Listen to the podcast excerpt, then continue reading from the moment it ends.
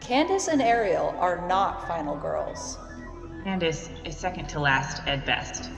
And Ariel is probably the killer. This podcast is intended for fools, haters, and Wikipedia summary readers. Listen on at your own risk. Welcome to Our Twisted Mind.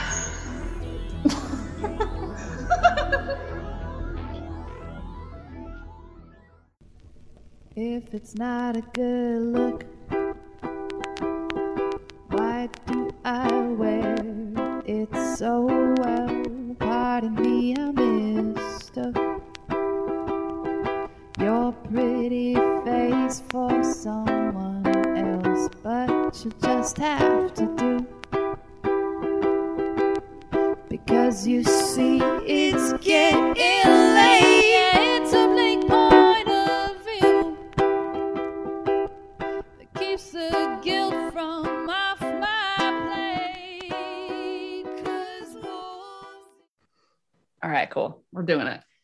leave meeting. I got an option. I don't know. Oh God, what if you No, just pieced out? if- yeah, what You're if like, you're bye.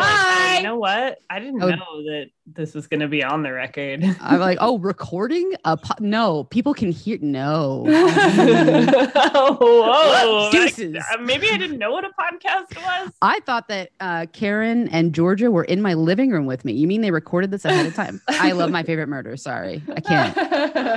Oh my God. Well, we are going on the record. It's not your final girl, everybody. And I don't know, from the the nineties. from the 90s. Oh my God, from the Remember? 90s. I'm Candace, and I'm here with my co host Ariel. Hi. And we are also joined today by our guest, Lauren McKenzie, former Blockbuster employee, Yes, film school Hell yeah. dropout, our Twitter Yes. friend. Mhm. And Blockbuster Film School Twitter. That's all I have going for me, and I'm so glad we hit the highlights right It's away. It's a great bio. I'm It's a great bio. really thrilled with it. Yes. And we're going to be talking. We're going to be talking about the essence of the '90s. Oh, yeah. in horror, at Can't least in we slashers. about them before. To be honest I- with you. I'm so glad you haven't, because then I got to. So yeah. Yeah. Yeah, exactly. We're going to be talking about yeah, Ke- Kevin Williamson double feature Scream eh, from 1996, and I know what you did last summer from 1997, back to back. Back, slashers. Dude. back. He pumped those out because he had to. He was forced to. They're like, this was a hit. They were what like, else you "Give got? us another What one. else you got? Give it to It us. literally was, dude. They did that for him. They they tracked him down in North Carolina, one of the Weinsteins, Weinsteins, the evil men, yeah. and uh, they locked him in a room and literally made him write "Scream" too. So I don't doubt God. That's like on his IMDb like bio. By the way, I read that forever ago, and I was just like, they don't sound like good men. I wonder what's gonna happen with them. oh, my shit. God. Wow. That was your first clue. red huh? flags. Yeah. They were not good men. Turn spoiler alert. Spoiler so- alert. But yeah, Kevin Williamson is like um, my entire youth is devoted to him, and I think that Okay. I want to talk about that because. I never even knew he was gay. I just assumed he was because of the way he wrote women. And I was like, you True. actually see women as not just things to fuck and i appreciate that part of my french but it's very true for all of the other things in horror yeah, absolutely. And so um, now I want to ask because before we get into it, um, so what is your first horror related memory that you know what what pulled you in? I, it's so funny because when you, when i read your email again i was like oh shit i should probably actually think about that before i just shoot from the hip. But here i go. Um no i was talking to my aunt because i was like she's a few years younger than my mom i live with my mom and my aunt in surprise arizona which is like old it's like sun city when they go to die they go to It's like a, surprise a fake town name, by the way. Surprise. It is. That is It yeah, is. Surprise. it's It's from a novel. terrible. It's Yeah. terrible. Um, so I was talking to my aunt because my mom was asleep and I couldn't bug her. Um, and I was like, "Hey, mom and dad, my dad and my mom both thought that like The Exorcist was the scariest movie they've ever seen. But when I watched it at a sleepover when I was like 12 years old with a bunch of girls, I was like, this is gross, and I don't like it, but it didn't scare me. And she was like, you have to remember though." At that time, she's like, it didn't scare me either when I watched it. It was stupid. She's like, but at that time, your mom would come home on her bike or her roller skates in the 70s and it would be pitch dark and she, she'd hear a car rolling by and they would play the song from The Exorcist on the radio like every night. Come home scared. And I was like, you're right. It would have been scary that if that had happened to me in 1992 or whatever. But like, yeah. So for me, it was very different. Mhm. Mine, um, Mine is probably a combo of a bunch of movies at sleepovers, but the scariest movie that I've ever seen that will haunt me forever and ever. Um, I don't know if this is allowed to be counted, but you got, y'all tell me I have a alien phobia because of it. A fire in the sky. Oh, Fire in like the Sky. Whitley Strieber. Dude, like, how did you alien know that? You just pulled that out of your booty. That was amazing. Yeah. So I'm in Uh, Arizona. Last podcast on the left, to be honest. I Fair. um like I haven't actually seen Fire in the Sky, but I've uh but I've heard You got all to. about dude. Uh, it, and the crazy part for me is that um, it took place in Snowflake, Arizona, which is up north. No one, it's own, it's Snowflake, Arizona. Who We have named a these pol- Swear? God. Mormons. Mormons, because we have a guy named Jeff Snowflake who was our senator for forever. I'm not kidding. No, Jeff like, Flake. Wait, Jeff Flake. It's like a combo It's of two Jeff last Flake. names, Snow and Flake. You're right, but there's a Snow and a Flake family, and they merged into one place it's called oh, this Snowflakes. is awful. It's just like given the pol- the political proclivities of Arizona, that name did not age well for them. Is all I'm. Mm. so, anyways, I love this. This is great. Love this. That was amazing. history. Um, I know a lot of it, and there's I used to hate Arizona so much because I was I wasn't I was never meant to be here. I thought I was like this place is not for me. Uh-huh. But anyway, up north, it's like middle of nowhere. But that story, that the the movie of it scared me so badly because I had an experience when I was 12 years old. And if you look up the Phoenix Lights, there were two different sightings, and I saw the second one. But it, it scared me so bad that when I saw Fire in the Sky based on a true story, I was like, absolutely. That was like that was literally what happened. And then years later, I heard about the the full story on NPR or something. Like on a Saturday, I was driving around Mhm. and I was like, there's a reason that scary that story scared me so badly is because it felt so real. I think that the dude experienced something very real. I don't know what it was, but like for Mhm. me, if you go back and watch that movie, as if you picture like little me having an experience where I couldn't explain it as a kid, watching that, being told that it's a true story, like Yeah. that was the scariest thing that ever happened to me until I saw signs in theaters. And then I had a full blown panic attack. Oh But God. I was 16. It was bad. My mom's like, Do you want to leave? And I was like, Yes, but no, we have to finish it. And we did. But yeah. so for me, it's- legit scary. it is. Thank you. Everyone says I'm so stupid and like lame, and no one says stupid No. anymore because you can't, but they think it. Yeah. the ending is like a little silly, but like man, I the actually scene like it. where they're like watching like the news report. Oh, with the my with God. the walking by, and you're Mhm. like, holy No, no. shit, what is that? That was the part because Yeah. you're waiting, you're waiting to see it, and then it passes by, and then it's just like it feels so real. It Mhm. feels so like they weird, caught it. dude. Yes, Mhm. yes, it So yeah, and keep in mind, like this was right after 9/11, so like the fear factor was just a weird time. Like uh, 9/11 happened while they were filming it, so when it came out, like it was still fresh. Oh wow. It's all intricate. I always think about like time frames of when movies came out. That's why Scream and I know what you did last summer. That's such an important story because of the time Mhm. frame. Mhm. Yeah. Oh, I, can't, I brought it full circle. I didn't even mean to. I'm so sorry. Yeah. Look Oh, at, don't oh, apologize. How dare kidding? you? This is my first podcast. I don't know what I'm doing. You guys have to tell me. Made good radio. Yeah. Hell yeah. Should I use my NPR voice? Hello, everyone. Oh wow. Yeah. It's That's Absolutely. Is that nice? I, I feel so silly, but it sounds right. It does. some people just have that radio voice, but I don't know if I could even fake it. Like You how can. do You try it. You, it's from everyone. SNL. it's me. I hate it. I hate I love it. I Goodbye. love it. It sounds so good. I feel. I so- feel like I, I I don't know if I can do it. Try it, Candace. Try I don't know if I Please can do an NPR voice, but I can do like a like coming live at you. It's not your final girl. Oh. See, I'm not oh. even good at that. I'm not Like a even shock no, no, no. Yeah. You didn't. You didn't commit. You have to. I want you to commit with like if you had huevos, but you don't have to. It's okay. I Candace, are you it, afraid? You're afraid of your power. I think I am. It's too much I might power. have to come into it, you know. Do it naturally when you feel it. Let, Let, it it take. come A, through. let, yeah. Trust your gut, man. Always. Just in the middle of the conversation, we'll be getting into it, and Candace will like, My rev- she has an evil cackle. I saw it. You guys, I'm on video with them. I can see her. She meant it. She's gonna do it. She's like, Ariel's really meaning this. This is like a therapy moment. Coming to you live from over here. I just want Sunday, you to do it Sunday, like Sunday. right in the middle when we're having this like intense discussion about like Yes. some like overarching theme, and then suddenly we're doing like some sort of like shock jock joke and just completely Yes. pull us out of it. Yeah. Yeah. yeah. I need that because I have to temper it. I can get too serious, but I'm also like the the biggest nerd, silly person. Arrested Development jokes, they'll pull me out every time. If it gets too serious, just do a analrapist. Anything Okay, Funke all is right. great. Yeah, mm-hmm. we're good. Well, yeah. I thought we would start with Scream because Yes. it came Seems good. Yeah. and also it's like probably one of the more mm-hmm. iconic movies that we've like even talked about. I think so. It's Yeah, right I up agree. there.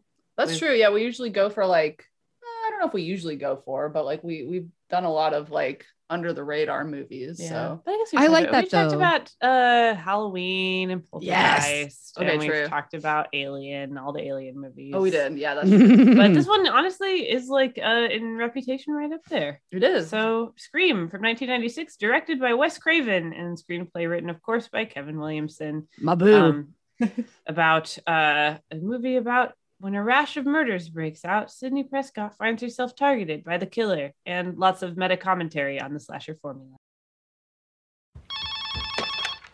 Hello? Hello. Who is this? Tell me your name, I'll tell you mine. I don't think so. What's that noise? Popcorn. You making popcorn? Well, I'm getting ready to watch a video. Really? What? Oh, just some scary movie. You like scary movies? Uh huh. You never told me your name. Why do you want to know my name? I want to know who I'm looking at. Someone is playing a deadly game. It all began with a scream over 911. Someone who's seen one too many scary movies. Now he's taken his love of fear Hello? Hello, Sidney. one step too far. Do you like scary movies? What's the point? They're all the same. Some stupid killer stalking some big breasted girl who can't act, who's always running up the stairs when she should be going out the front door. It's insulting. There are certain rules that one must abide by in order to successfully survive a scary movie. Number one, you can never have sex. Hey, this me. Never, ever, ever, under any circumstances, say, I'll be right back. Because you won't be back. Get another beer, you want one? Yeah, sure. I'll be right back. He didn't make the rules. The police are always on track if they watch prom night at same time. He just kills by them. Don't answer the phone. Don't open the door. Don't try to hide.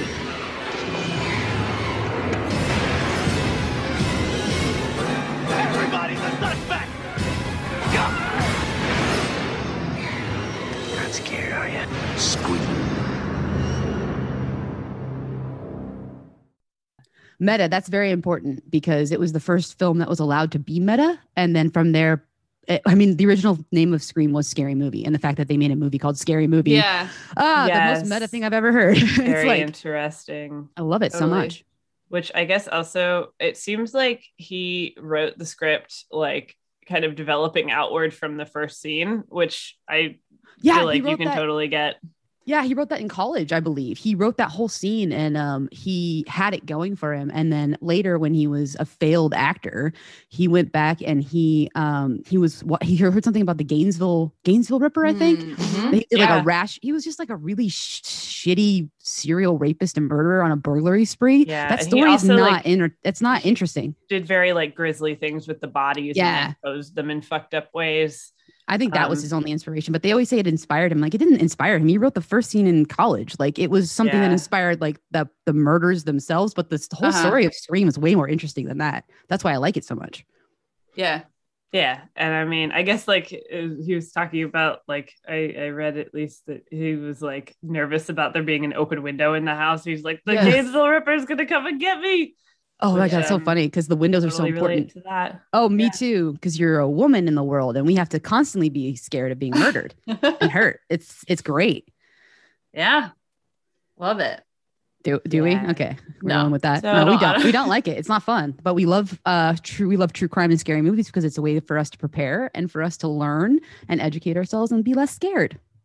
Yeah. Horror is a great way to process fear, I feel like, for sure. Exactly. Absolutely. I Yeah, totally talked agree. about this before. Um, so I want to ask, like, I okay, so I didn't see this movie until I think like a year ago. No um, way. I'm honest. desperate to hear what you think about it because I saw it as a Um, kid and I saw it now. so okay, it's yeah. very Did different. you see it like in the theater or like what's everybody's Yeah. first experiences with this?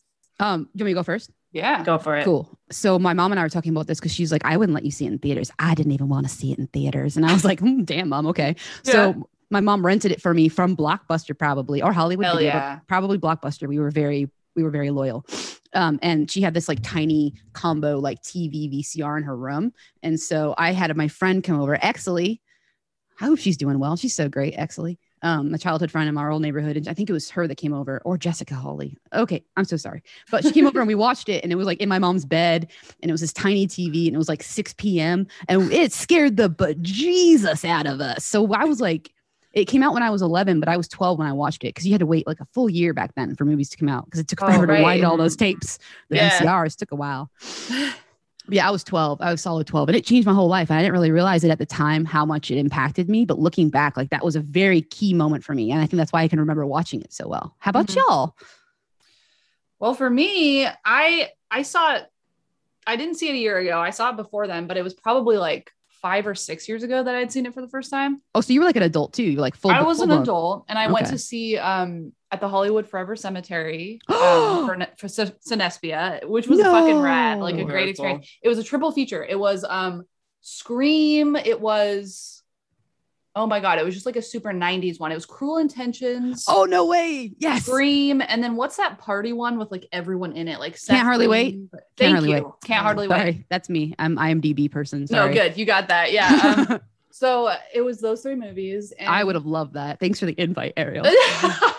it was it was really cool. Um, but it was also like there's lots of bugs and like do you know what I mean? Like it was a very fun vibe, but like for maybe my first time to watch Scream, not the great. No, that's maybe not great. not the greatest because I saw it. distracted. And like, this is like one of the this is like a holy grail of like horror films, right? Like everyone's like Yes. scream, scream, scream. I worship at the altar scream. My God is scream. And I'm like, okay. And so then I watch it and it's I was like, I don't know, I don't get it. And so like ever since then, I'm like, I don't really get the hype. But then I watched it, I rewatched it for this episode, yeah. and I was like, I'm a fucking asshole. This No. This You got to watch it at different points in your life. It's like you're going to pick up different things based on where you Yeah. are in your life. Because I have a totally different experience watching it this morning versus five years ago versus when I was 12. Okay. Like, yeah. Well, completely. Mm-hmm. so watching it this time around, I was like, this is the perfect movie. I don't know Oh, like, it's so good. what I had. I mean, because for me, it's like it does. I love horror comedy, and I think it's just really hard to like strike both like, Mhm. horror and comedy, and not like as an adult, like it wasn't like this necessarily freaked me out, but like, um, it. I feel like it achieves both really, really well, and like the one guy, the Barracuda man, is so scary with his Barracuda eyes. Oh, he is very. What's his name again? Skeet Ulrich? Yeah. Yeah, he has a Barracuda eyes? face. He has a What does that face. mean? He, he looks like a shark. He like looks he's like a barracuda or a shark. Yeah, I he like looks- that. Honestly, yeah, watching it. Uh, so yeah, I, I also hadn't. Yeah, my my boyfriend made me watch it. Like he now has no memory of this.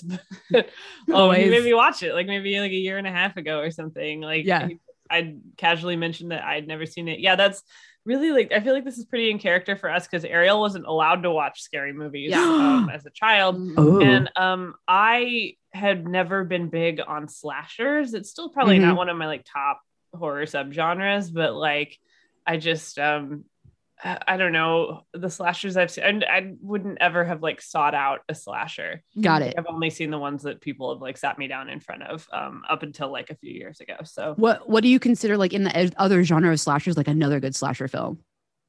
uh Black Christmas is probably my favorite one. Dude, I haven't seen that. I don't even know if I've seen that. Oh, oh my shit. god. I have some memory. it. I have some memory problems from some stuff from a couple years ago from Mhm. medication, but like I don't know if I saw that. Is what's her face from in from Pitch Perfect in that Brittany Snow?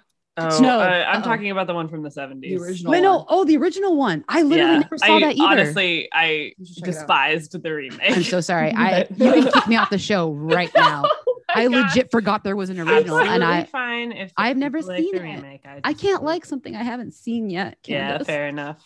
I'll Yeah. watch it though. If you tell me what it's streaming on, that's the only thing I struggle with. Yeah, that's always hard. Yeah. Or I got a don't dude that I work with. His name is G, and he puts stuff on Plex for me. So what up, G? Oh, look at that. You got Oh, the yeah. hookup. He's Mhm. awesome. He Okay. hooks my dad up, and then he hooked me up, and I'm just like, there's a Swedish lesbian film called Kyss mig. Um, I need you to find it for me, and he did. Thank you, buddy. Damn, that's dedication. A great Yeah, movie, by the way. That's real friendship. Okay, love that. I was learning Swedish so I could just find it without English subtitles. I'm not joking. Oh I'm on my God. Duolingo learning Swedish and like 12 other languages, Oh but my god. Wow. well, yeah, yeah, we, we have that too. Um, it can be very handy. But Sorry, yeah, I that's gotta uh, I'm like, uh, yeah, I'm not like, I I'm not huge on like the slasher in the first place, and then also like movies with meta commentary. Like I'm always of like, oh, do I have to? Like I Mhm. still haven't ever Yes. seen Cabin in the Woods because I just I just feel like it's gonna make me mad, and this is like part of.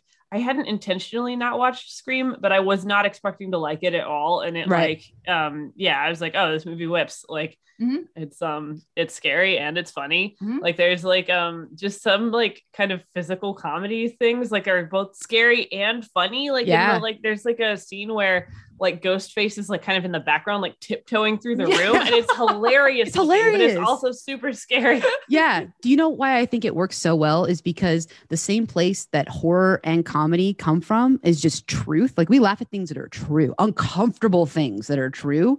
And so I think that you're able to cross that line if you have like a deep understanding of what horror is and what comedy is. And I think that maybe unintentionally for Kevin Williamson because he's just a deeper dude and he doesn't get these things, but he like Mhm. brought those together in such a way. And it was the original meta. So that's why I can tolerate the meta Mm. because it's not, you know, Right. it's not community season three, which or four, which is like intolerable meta. like it's it's It's like actual the first original of its meta. kind. Exactly. Well- That's why getting like the the time capsule of what was going on at the time when this came out is so Yeah. important. It's so crucial to mm-hmm. enjoy this movie. Like there's such a great backstory. No one knew Drew Barrymore was going to be murdered in the first 15 minutes. Yes, No one knew that. Ugh. Shades of Psycho. yes, right? Oh, Well, and it's epic. like horror comedy too. I mean, with both of them, yeah, I think you're right in the similarities there, but also it's like a it's a like a rhythm thing because like yes. we've it's like all music. seen we've all seen stand up comedy where like maybe it's different for everyone. Like I have a I, you know like I have my own comedian in mind for something like this, but like where like their timing is perfect and they're saying Mm. all this shit and the audience is laughing and you're like it's deeply unfunny. Like their jokes are deeply unfunny, but the timing is perfect. Mhm. And then same with like um a jump scare might make you go ah yeah. but then if you think about it, you're like, that wasn't scary. It just had a really loud boom and the timing Exactly. was well Yeah, done. it's- and now we've the all seen them so many times we can predict jump scares so that we're always like yep that's going to be a jump scare like i can predict the ending to every movie except like two that i've ever seen because i'm i'm so interested in i care like i'm when i'm watching a movie i'm like oh i'm like all in everyone's like you'll never guess the twist to that and it was like the leonardo dicaprio on an island one i was like yeah i guessed it in 15 minutes and Oh, i wrote yeah. it down and gave it to my girlfriend like i'm like it's very obvious if you know but don't tell me there's a twist if you don't tell me there's a twist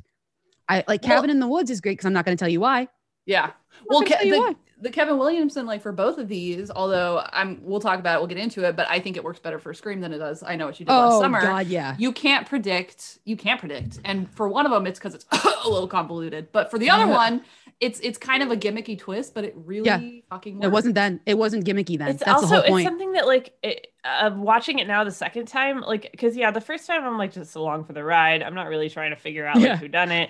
Um, the second time I was like, it's so fucking obvious. Well, and the way they it's share so looks obvious the whole like, time. It's yeah, it, it but somehow it like somehow it like feels like oh, but that can't be what. Oh, they did a good job. They did a good job. I'd mean, like that you can't doubt be it. It's yourself. got to be yeah. And like the one of the best ways of rewatching it is going who who would you want it to be if it wasn't who it turns out to be? And you know who would have been the best one, honestly, and who you think it is for like a minute and a half? Dewey. David Arquette's character. You think it's him like, Oh, and I was like, that would have been a great, totally different movie, right? Not it wouldn't have had the same like um epic epicness of it. But I was just the way they did that and they switched it around and they murder Billy. Like you think he's dead. And then oh yeah, and you're like, well, I thought for sure it was him, but it was too obvious. And then he comes back. So it wasn't too obvious ever. Like they did such a good job about that, but there was a reason for it because they had to kill the virgin myth. They had to kill this Mhm. idea that they had created this whole language and this whole mythology, but they forgot that only men made that when they made those movies. And they never considered women until Jamie Lee Curtis and things like that. So they're the whole mythology is completely turned on its head with Scream. Scream literally launched like everything we have today. Saw, the thousand saws, like that was Mhm. because of Scream. And it's it's just amazing to me that we don't talk about it anymore. And like the origin of that movie and the difference between that movie and I know what you did last summer, which my mom watching it with me again last night was like, you know, I didn't like it the first two times. And I gotta tell you, it's just not a great movie. I make I'm just like, you know what, mom? I I always wanted to like that movie more than I actually do. And there's a good reason for it. And I figured it out finally. But Yeah. like there's I don't even know. I have ADHD, y'all. I'm so sorry. It's- no, it's all good. yeah, it's um yeah especially like kind of getting into like the virgin shit like i mean that's um sexuality is a huge part of especially the slasher genre oh Yeah. god, it is the, Um, the the knife is the penis. We get it. We get it. You're penetrating. Yeah, yeah, yeah. We get Yeah, it. yeah, yeah. We get it. yeah well and there's like a big kind of theme of like sexual impotence on the Mhm. on the part of the killer and what's really Mhm. interesting in scream is that it gets into there's there's not that necessary there's, there's not that feeling um and there is like kind of Mhm. like gross like sexual violation Yes. at least like in Yep. the end that like Well, and with the mom uh, from almost Oh, the yeah. Yeah. you know she was violently raped and murdered. yes but like the story comes out that she actually wasn't raped. It's just that they said that because she had had sex and her her, her dad wasn't around, and so their only evidence was that her saying she was raped because she was then murdered. But it turns out she was sleeping with Cotton Weary, which is like one of the greatest names of a character. Sidney Prescott, Cotton Weary, Gail Um, Weathers. Gail Fucking Weathers. killed with Gail the name. Weathers. Tatum. I can't remember Tatum's last name, but that was Rose McGowan. I'm, I'm sure she was named after Tatum Steve O'Neill. but- Ulrich, like the names Dude, in this movie can I- alone. I, I used to watch SNL religiously. Um, my mom since I was a kid, but David Spade used to be on there, and he had this amazing joke about Skeet Ulrich at the time because he was on like Weekend Update. He goes, "Hey, Skeet, Johnny Depp called. He wants his DNA back," and I'm like, Oh "That my is God. dead on." At that time, if you look at Johnny Depp versus Skeet Ulrich, like, and it's Yeah. like a carbon copy. So at the time, he was the hottest shit, and the problem was that. Um, because he was like a sex symbol, people got the wrong message from Scream, and the wrong message was taken by white men, young white boys. And I think they they idolized those two characters because Matthew Lillard and Skeet Ulrich, Matthew Lillard more than anyone owned that movie. He was Mhm. phenomenal in that movie, and he never made it like a. good. He was he has such depth. Matthew Lillard is an amazing actor, as even as a Shaggy, he's amazing. I just Mhm. watched that for the first time because my girlfriend made me. But Mhm. anyway, anyway, yeah, yeah the that's names. um honestly i thought it was something that grabbed me about it watching it again like last night i get kind of like obviously this is like pre-columbine but i like got Mm-hmm. those kind of feelings from the two of them like Yes. especially where like um matthew lillard matthew lillard has like no uh reason for doing what he's doing Yeah. he kind of is like ha he just peer pressured me into it and it like feels that like that feels very like I don't know, like Can I- violent in the same pointlessly violent in the same way. Yeah. Yeah, Totally. I wanted. I I was afraid to kind of bring this up because I didn't want it to be too serious. But um, there's this movie that um, Kevin Williamson had written. Um, it was the thing he was most passionate about. It was, it was a script called "Killing uh, Mrs. Tingle," and it was about Oh, this. yeah. Real, they turned it into a movie that they had to PG up because of Columbine. But here's the interesting thing: the two guys from Columbine absolutely watched Scream, and they absolutely idol- idolized Sure. those two yeah. characters.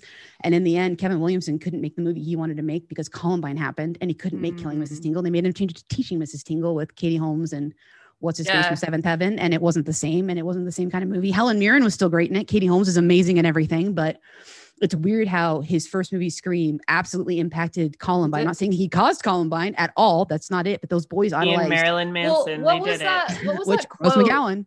What was that quote that is in Scream? Where um, is it Skeet who says it? Someone says the um, you know, killers don't copy horror movies or like there's They like make them more great- creative. They make killers more creative. they more just make them more creative Yeah. and it's such a like it's such a funny because like the slasher genre at this point was like so overripe was was rotten for for You didn't do commentary for a meta film to happen Mhm. right Mhm. but also yeah it's it's eerie because it was prescient for for school shooters we didn't have. Columbine though yet. We had like a couple school shootings. Mm-hmm. Columbine happened when I was in eighth grade. So yeah that changed everything for me. And they were only a few years older than me because they were in high school and I was in eighth grade. And that changed everything.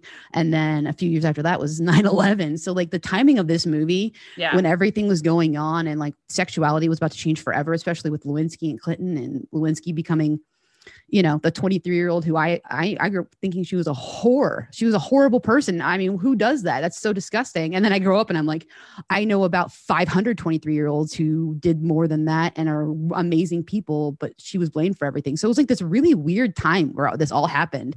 And it's so interesting to me that Scream encapsulates all of that. And it was written by a really cool gay dude. yeah and it would not like this movie would not have been made four years later Yeah. five years Uh-uh. But it was couldn't- like kind of tapped into something. Yeah, for sure. And the anger of white men is the is the thing that people remember from it. But I remember strong women who were finally not just like someone to be killed in the film and have their titties everywhere. They were the they were the ones that were like, no, I'm not just gonna stand here and take it. Sidney Prescott turned the whole thing and made her own ending. She didn't just kill them. She dressed up as Ghostface and she gave a better Yeah. ending. She's like, screw you, I'm gonna write my own story. And people don't remember that. They remember Matthew Lillard and Skeet Ulrich. And I'm like, Neve Campbell. Neve Campbell is the point of Scream. Like it's the whole point is that you take away that that sexuality against us. It's not a weaponized against us anymore. She's not a virgin and she still lives. Yeah, and the I mean they it, this was one of the first slashers that had um I remember reading about kind of they cast women that were well known on purpose so they could appeal to a female audience, which Oh, I didn't know feels that. like an interesting turn from uh thinking about horror as like appealing to like a what like a 18 to 25 male Men. demographic. It's always for Yeah. men. Um, so Mhm. this was on purpose, trying to get kind of a female audience in with Drew Barrymore, with Neve Campbell, with um, Rose Rose McGowan. McGowan. Yeah. Yeah. which yeah, you they're know also great. Yeah. Yeah. Um, I also like I read at least that um Wes Craven at the time had been thinking of like not directing horror movies anymore, not making horror movies anymore because Yeah. he was tired of like feeling like he was making things that were misogynist, which is interesting to me. I dislike Wes Craven. Um, you? It's like one of those that like I just um I don't feel like his movies have anything that interests me. I Nightmare on Elm. Street is Um, boring as shit to me. I'm so sorry. I, don't, like it. I Care don't about care. Nightmare on Elm Street. Doesn't it's make- like one of those. I mean, Freddy Krueger's cool, and there is like there's a Freddy Krueger in Scream. Oh, that, yeah, like, it's for him. like It's half Wes- a second. It's Wes Yeah, Craven. there is. That's Wes him. Craven? Oh my yeah. God, that's Yeah, that's him. That's his cameo. Isn't that awesome? I love not that. It's like a Hugh Hefner, not Hugh Hefner. Why did I just? Oh, because uh, because what's his say? Stan Lee was Hugh Hefner in one of the Iron Mans. Anyway, Oh my okay, god. all right. sorry, my brain did a whole. Yeah. Um. And I I don't know. I just like I've always like kind of felt that there's something lacking about his Yeah. movies that I had watched, and I actually, um, I had seen. So I, I was trying to honestly, I was kind of trying to put my finger on it, like Mm, watching this movie. yeah. Um, because obviously he's a competent director. Mhm. like obviously like and scream is great like especially like you have to it owes a lot to its direction Mhm. and there's something about like i'm like so what is it like and Yeah. i watched um so i rewatched the last house on the left last night because i was oh my like, god. i need to like because i'd seen it before like years and Mhm. years ago probably when i was in college Ooh, the worst time um, to watch that. Ugh. well, and like watching it again, I mean, I've been an extreme horror and like exploitation movie watcher for like a long time. Oh, this is old hat for you Um, then. Well, yeah, and it's like I feel like Last House on the Left is so like conservative in its Mm. ethos. Like it's very like don't let your daughters go to a metal concert, They'll Dude, get right? raped and murdered in the Oh, woods, God, like yeah. kind of shit. I guess I believe him when he like says that he wanted to attach himself to something, you know, that you know wasn't that way and he wanted to get away from horror Yeah. because of that. But I'm like, I don't think it's horror's fault. I think it might No, I think you, perpetuated that. I think he wanted to stop perpetuating it, and I think that the only way was because we didn't have women. You can't have a woman screenwriter because then you'll just have Josie and the Pussycats, which is an amazing movie, but is not respected. Um, but like back then, you had to wait for a, the right white guy to write a movie that was going to change the world, and like Kevin Williamson wasn't out until I think he had Jack come on as a character on Dawson's Creek. But like Hmm. Kevin Williamson's a gay dude. Yeah, he's still a white guy, so he didn't do the best job ever. It's still a whitewashed film for all intents and purposes because of the town that it takes place in and all those things. But the step forward that was taken was he saw women not as sex objects because he literally is not attracted to women in that way, I assume, because he's gay. And so, like, the I think Wes Craven being like, I just wish I could have some guy deliver me on a plate well written female characters because me, myself, as a director, I don't actually get a say in doing. And it's just like, no, dude, like, you could have at any point made a really well written woman who doesn't have to get raped. Yeah, like Well, that's and that's what I like. I guess that's kind of what I mean is that I just always feel like his like I don't feel like I ever see like anything like personal in his like hmm. anything that feels like I, I would form any kind of attachment to That's it. like, fair. within He's not his like giving himself of anything. You're not like, I know you better because of this I've really movie. I've I've had to do some hard contemplation because he's such a prominent horror director. I'm like, why? He doesn't have like Go a with your gut. style. his Yeah, movies? yeah, That's he is fine. competent, but it doesn't. He doesn't have. Yeah. Yeah, but personality competent. doesn't emerge from it. That's how I feel. At least nothing that I like feel compelled to like be interested in. And Mm. yeah, like so it's interesting that this is like I feel like anything, any like charm that like comes from this movie is totally Kevin Williamson. Thank you. I Um, agree. Because, but then you go and watch I Know What You Did Last Summer and it's gone. And that's because It's he- gone. it's because it has nothing to do with why Scream is so good. Julie James, Yeah. Jennifer Love Hewitt's character, I just watched that. She's a fucking bitch. And I'm allowed to say that because I am also a fucking bitch. No, I'm not. I'm well, like the they're nicest all person. hateful. They're all all of those awful. people are Awful. absolutely, There's except maybe Helen redeemable. Shivers. Except Helen, Helen Shivers. Honestly, Shivers. so when we start talking about I know what you did Sorry, last summer, I got I'm just gonna have to say um uh Podmortem yes, covered Shout out to um, Podmortem. Sup? I know Sup? what you did last summer a little while ago, and I like so a lot of the stuff that they said, I'm sure I'm gonna say again. Yeah, You know what? I haven't listened to it yet um, because It's I great. wanted to not have anybody Okay. else's opinion Yeah, in my I head. Like, I was like crying, laughing. It, it was. oh amazing. no. Okay, I gotta watch it. But no, the names of the characters, I just told Travis, I was like, Barry Cox, that was his name. Ryan Phillippe's Yeah. Mm-hmm. character's name was Barry Cox, and he was a huge name fucking Barry dick. Cox and But, Helen like, Shivers. Helen Shivers. Julie Helen James and is like, Elsa Shivers. Kevin Elsa- Williamson and names, man. Like, he's Dude, okay. best. Okay, so catch this. Did you did you catch this in the beginning of I know what you did last summer? They're like, we're gonna go down to Dawson's Beach, and I was like, Kevin, Yes, who was I did. Dawson? Who I was Dawson? that. Damn I it! Did. I know Yeah, you were had Dawson. on the brain. Yeah. Um, Yeah. And then like Casey is a character he uses all the time. The name Casey that was Drew Barrymore's character as well. okay. Yeah. Um, but like I'm Oh, always like, can I just sit down with you, bro? I want to know who's Casey, who was he, who was he, and then I want to know about Dawson. Is it just you? Is the name that you really like for you? You, He wanted to be yeah, Dawson? Maybe he just likes It's it. the it's the one that got away. It's his it's the ex that he's Ah. given his heart to, and he'll always. There is like know. a, I would be so mortified. if I no, was can you Can you imagine? I would mine would be like uh someone named Rachel in California, and that's as far as I will go with that. But I was 15 and I was like, oh no, I'm gay. My family doesn't do gay. We don't do gay in my family. Oh no. Oh. That took a while. done. It simply isn't done. I was like, of course I'm gay. Of course it's me. I've got to be the gay. That's why um when Iliza Shlesinger did the um elder millennial comedy special, and I was like, I said I was like, oh, I'm like an elder millennial lesbian. Then I was like, elder millennial lesbian. You push him to Perfect. perfect. And then one time I had Kai like tw- Instagrammed, no likes. Iliza Shlesinger commented, "You're welcome," and I was like, "Oh my god, no, really, thank you." I'm such a big fan. She didn't respond, but I think she was just tired of people stealing her shit. I don't know, but she's awesome. I love you, Eliza. I'm sure she's listening. yeah. Shout out to our um, number one fan, is. Iliza Shlesinger. I hear she you. listens to this. If you if you say I hear, you can say anything after that. I heard she really enjoys this podcast a lot, Mhm. Eliza. So We're does gonna Sarah put that- saying it. We'll put that pull quote on like our new. Did you guys hear? logo will be yeah um this is a great podcast and we'll have Eli- iliza shlesinger and sarah, sarah silverman like they have both Yeah. said it We heard they said that. You have to put an asterisk. We heard because the lawyers. We heard. our target demographic Yes. It's just Sarah Silverman or no i don't know Oh, Just- yeah. Everything I do is for her. Everything I do is for her. Jesus is magic. I had that entire special memorized. My whole my old ringtone on my sidekick was "You're gonna die soon. You're gonna die soon. We're all No, I dying." don't, I'm not actually that familiar with her. I just think she's very pretty. So maybe that's oh, also, I have always had a crush on her just to sexualize her a little bit, but she's amazing looking. respectfully listening, respectfully, Sarah. Respectfully. sexualizing sarah silverman It's all about moderation. If that's all I did. 100%. Yeah, exactly. All right. Am I supposed to be doing something else with my hands?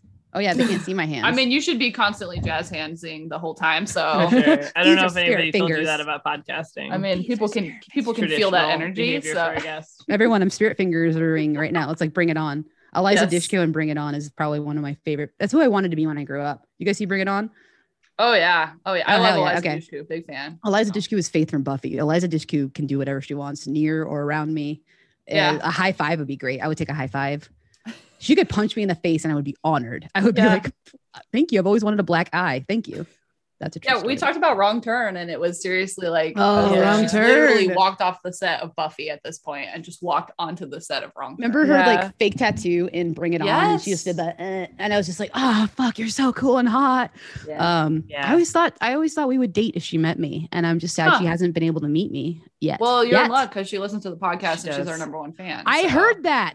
Yeah. Eliza More and more people are saying. I Eliza heard Dushku that. She does listen to our podcast. She Uh-huh. said that you, it's be, it's awesome because since Joss Whedon was written for everyone, she needs to find new media to enjoy. And I'm like, just go enjoy Buffy. It's not his just because he wrote it. It's you. You're Buffy. You aren't Buffy. Sarah Michelle Gellar is Helen Shivers and Buffy, but Mhm. that's what I love about her though, is the being able to play both Buffy and Helen Shivers with the Uh, same energy. Exactly the same energy. Fuck, So it's I was so trying to figure out because like they came out. So this that same year was when Buffy came out. So She I was so curious. Yeah, Well, I was curious. Like. I was curious to know when exactly they because literally I think she was filming them both simultaneously. those those. WB stars, they fucking worked them to death because they would have them doing yeah. their WB shit, and then they would on the summer breaks and their winter breaks, they would have to make movies. Have Yeah. to. I mean, they wanted to, but they pumped them out. Like that whole WB thing. Keep in mind that Fox turned down Dawson's Creek, so like he was completely depressed and like rejected. Named his dog Dawson because he thought that's the only time he'd ever be able to continue the Dawson's thing. Kevin Oh my Williamson. God. like seriously and then like um and then you know about wb wb picks it up and that changed my whole life too it came out in 98 when i was 12 and i just Mhm. saw gia also came out that same year and that's when i realized i was gay angelina jolie's um movie i saw that and i was like uh-oh that's when i knew actually it wasn't it wasn't rachel when i was 15 it was when i was 12 Oh, okay, all right. Yeah. True. that was the truth i don't want to lie to you guys it was a double whammy Yeah. you know angelina jolie first which i have i have two tattoos And if you're lucky and I feel safe, I will tell you what they are. But one is Angelina Jolie related and one is a podcast. Nice. okay. okay. Cool. Well, I can't wait to talk about Sarah Michelle Gellar in I Know What You Uh. Did Last Summer. To be honest, that's the only thing I'm excited to talk about about I Know What You Did Last Summer. But we can jump first to that. of I have so many thoughts about Scream, but yeah, I, I, love mean, it. we honestly, I'm sure we'll get back into Scream Okay. because um, I know what you did last summer is not very good. It's not a great movie. It's not a great movie, but, But we love it. first of all, um, do we want to guess what um, our best friend Roger Ebert, also a listener to our podcast from Beyond the Grave, um, Ghost Ebert. how what he rated Scream in 1996? I, I so Roger Ebert was an interesting dude, but I would have had to have guessed that he would have been offended by the gore, but really impressed by the filmmaking. Hmm. No, am I wrong? I could be totally wrong. Just making a I'm face. say- just She made keeping on your a. I feel very judged. I don't know. I feel very interrogated. I'm gonna say great. three and a half stars. I don't know. That seems wild, wildly generous, but I'm gonna say three and a half stars. I think he gave it a thumbs to the side of I am worried about a future Columbine, and he predicted that. And then now You we're all here. that. Ghost Ebert, do you agree? um, what did he give it? he gave it three stars. I feel like we were all right, especially yeah. Uh-huh. yeah, no, I think you He no, liked you are right. Um that he uh let's see. Where does um he's talking about how um the high school principal is the Fonz, uh, which he says is a nice touch. It was great. I really can't look at Henry Winkler anymore and not see Barry Zuckerkorn. Dude, he is Barry um, Zuckerkorn. He literally jumps over a shark. Yeah, Yep. I love. Uh, I heard Henry Winkler's a huge fan. Hey, he loves this Ah! podcast. The Fonz loves this podcast. yes, yes. I'm sorry. Go on. Um so he um he liked he liked the meta commentary. Of course he did. big on that. He liked that they, you know, live in a hyper cinematically literate Mm-hmm. Mhm. universe, unlike everybody in every other horror movie. Yes, they're very Um, self-aware. As a film critic, I liked it. I liked the in jokes and the self aware characters. At the same time, I was aware of the incredible level of gore in this film. It is No way. really violent. No way. Is the violence diffused by the ironic way the film uses it and comments on it? For me, it was. For some viewers, it will not be, and they will be horrified. It was not that gory. It's not that gory. If you go back and watch it, it's what they didn't show that was so horrifying. And they had to like edit it. They were going to get an NC 17, I think. I might have just made that up. But there was a scene where, like, on the patio at Drew's house, Drew, my best friend, Drew Barrymore, hi. Um, she's also a fan of the podcast. But no, she, like, um, I heard that they had to, like, I don't know if they changed it later or they re added it back in, but that guts scene, like, his guts really poured out, like, in one of the yeah. edits. Yeah, that's um honestly that's how I remember it happening. And Me then I too. watching it last night, I was like, huh, the guts are just kind of in, they're just chilling. I, I thought for Like- sure I was remembering wrong. Huh, and I think I saw the other edit of it. Yeah. yeah, that's so I guess um at least what I read is that um the studio was going to like was going to make a lo- him cut a lot of the gory scenes out of the script, but then when Wes Craven attached himself, he was like, no, I want the gore. Mhm. What are you doing? That's awesome leave the because gore in. They gave him they gave Kevin Williamson a director test, one of the Weinsteins, which I don't know why they get to be the judge of that just because they have money, but they didn't give it to him. They gave it to Wes Craven. So I really wonder Hmm. how I think it was necessary for that movie because I don't know what Kevin Williamson would have done with it. I'd love to see that, like a re a complete reboot of Scream with the original cast in the 90s in my time Mhm. machine. But I don't know, man. That would be so fascinating to me to see if it's not Wes. Craven. How much better could it have been? Like, because they was they, they restrained Kevin Williamson, I think, a little bit when Wes Craven came in with the meta shit. Imagine yeah. but I think I think it would have been like a community thing. It would have been too meta. I don't know.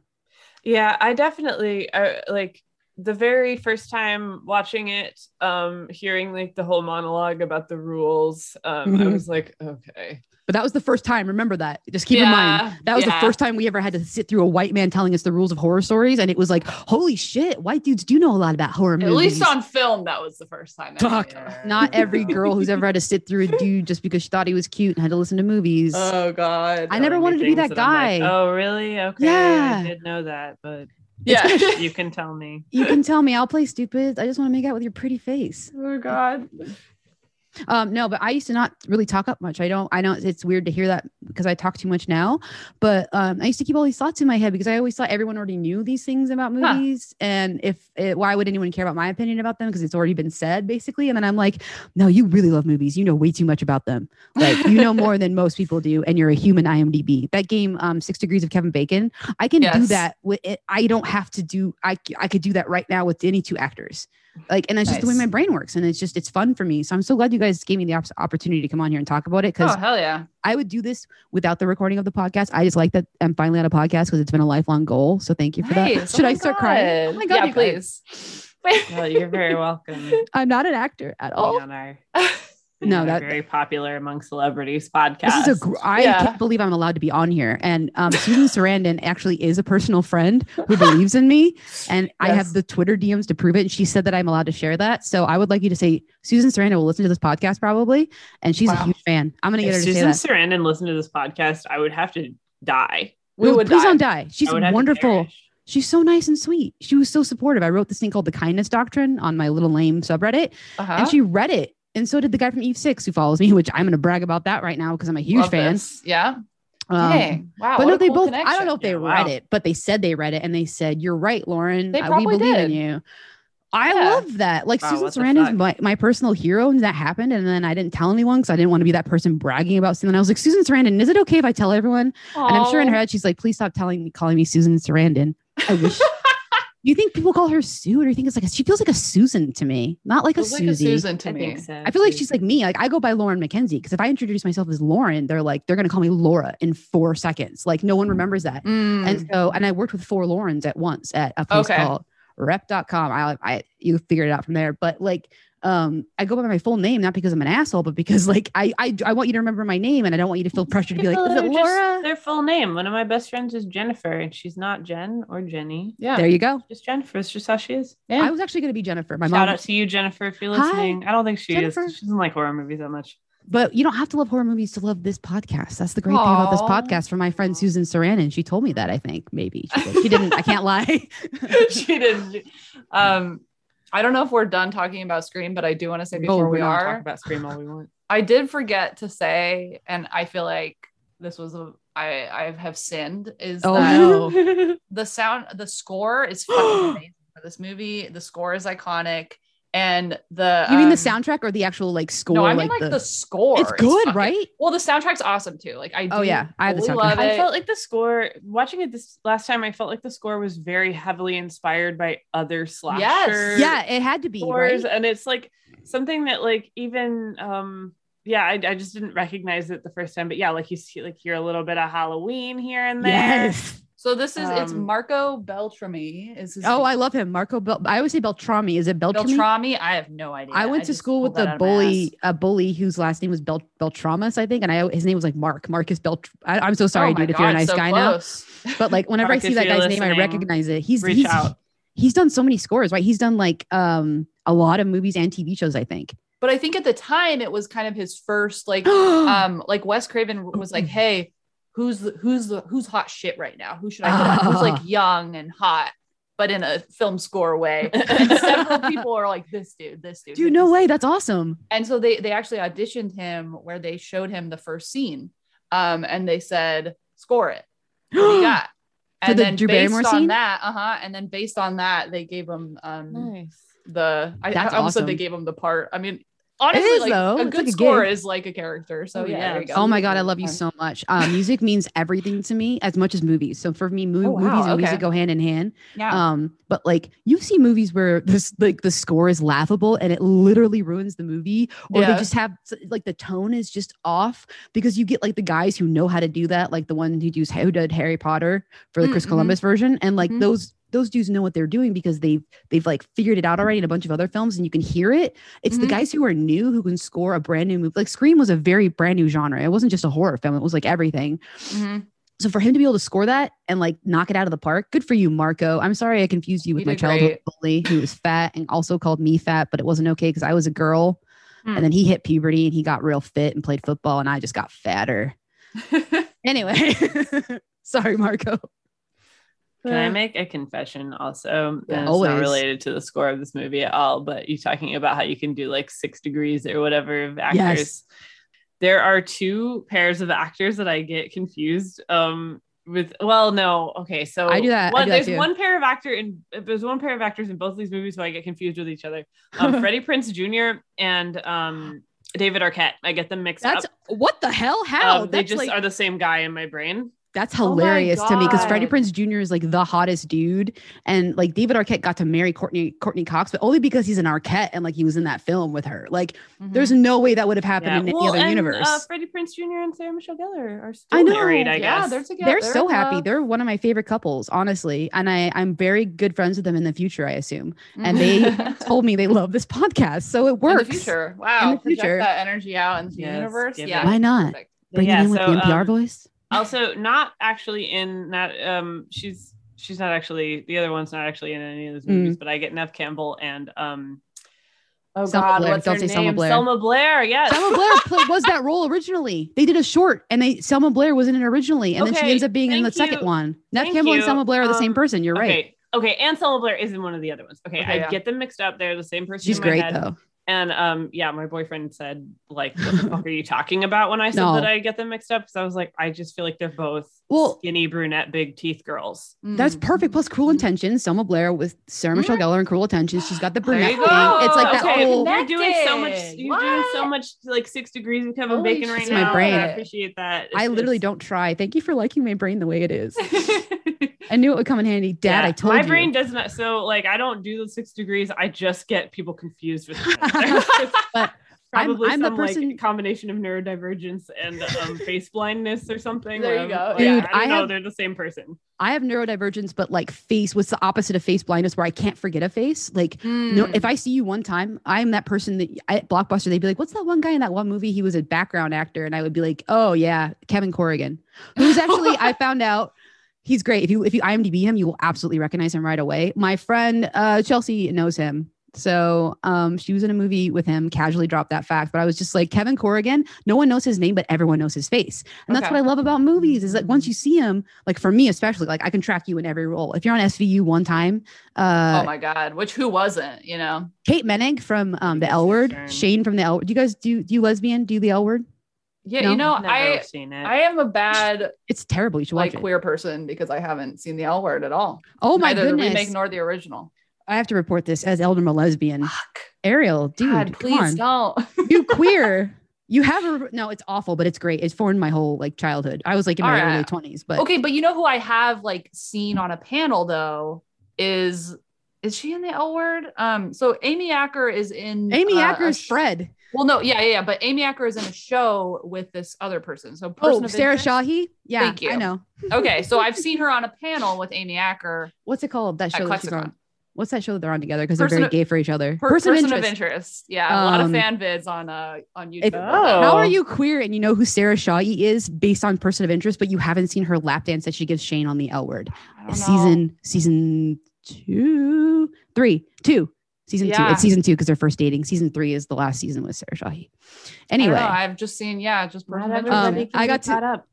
Hey, can I tell you just a really cool thing, really quick? I got to meet someone that I have been obsessed with since I was a child, and I saw her on Boy Meets World. Uh-huh. Um, Leisha Hailey. She's from the L Word. It's connected. I'm allowed to say this.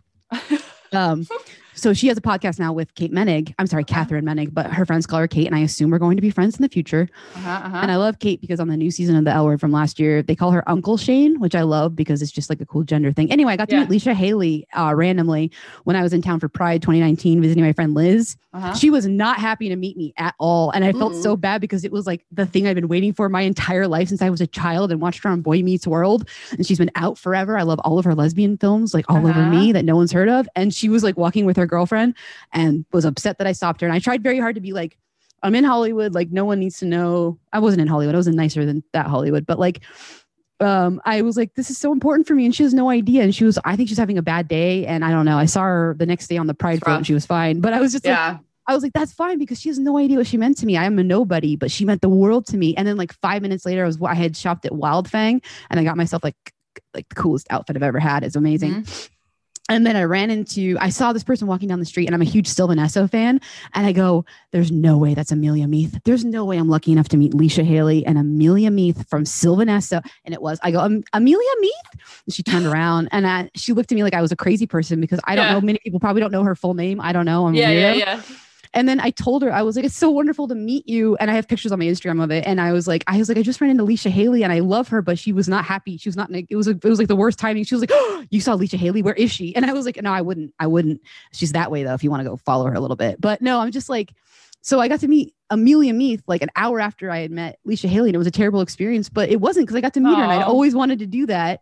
Um, Yeah. But Amelia Meath, Sylvan Esso, their so their uh, their album, like there's their one called Sylvan Esso, that's the best album if you ever need to be productive. Listen to that whole thing. I'm telling Okay. you, ADHD. Hi, Amelia. So I'm very nervous now. That was so exciting to meet her. She was the coolest person, honestly. That's awesome. Wow, that's crazy. I've Yeah. never see. This is like why I don't want to meet famous people, but I also don't meet them, and I don't know. Uh, it might be because I don't recognize them. That might also be part Your of it. face blindness. I got you though. I can always introduce you. I'm that person who's never afraid to make an ass of myself if I know it'll be a fun interaction and I'm not like abusing a celebrity, you know, just to do that because they are real people. My whole- my whole thing is is like I know we would be friends if we met, and then I've got to meet some people where that actually did happen. I'm always like, I knew I wasn't a weirdo creep. I knew it. Sorry, back on track. You guys got to rein me in. You know my can talk ADHD. about I know what you did last summer if we want to. I know Yeah. what you did last summer, directed by Jim Gillespie. I have no Screenplay idea who by that is. Kevin Williamson. Um, the only Oh right. other movie, the like the probably the most prominent other movie that he's directed is Venom. Fuck. Um, I did not yeah. watch that. I'm so sorry, long, Tom Hardy. Long after this, I haven't seen well, no, not either, the to be not the Tom. Hardy one, like a 2005 movie. Oh wait, really? What? What Oh, movie? yeah, Yes. was, uh, 2005 Venom. I got to I don't know. IMDb I don't think it's the comic one. Holy shit! Never mind then. Well, I might, my opinion oh, might it is change, from Jim 2005. It's a different one. Wow, I thought that he had like some claim to fame, but um, It's about a gas station owner. That sounds more interesting to me than the other Venom. Owner. So the boy and girl are making out, right? When they hear over the radio that this lunatic killer's escaped from an insane asylum. That's not the way it goes. The boy goes for help, and the girl stays in the car, and she hears this, like, scratching sound. No, he's been decapitated. No, he was gutted with a hook.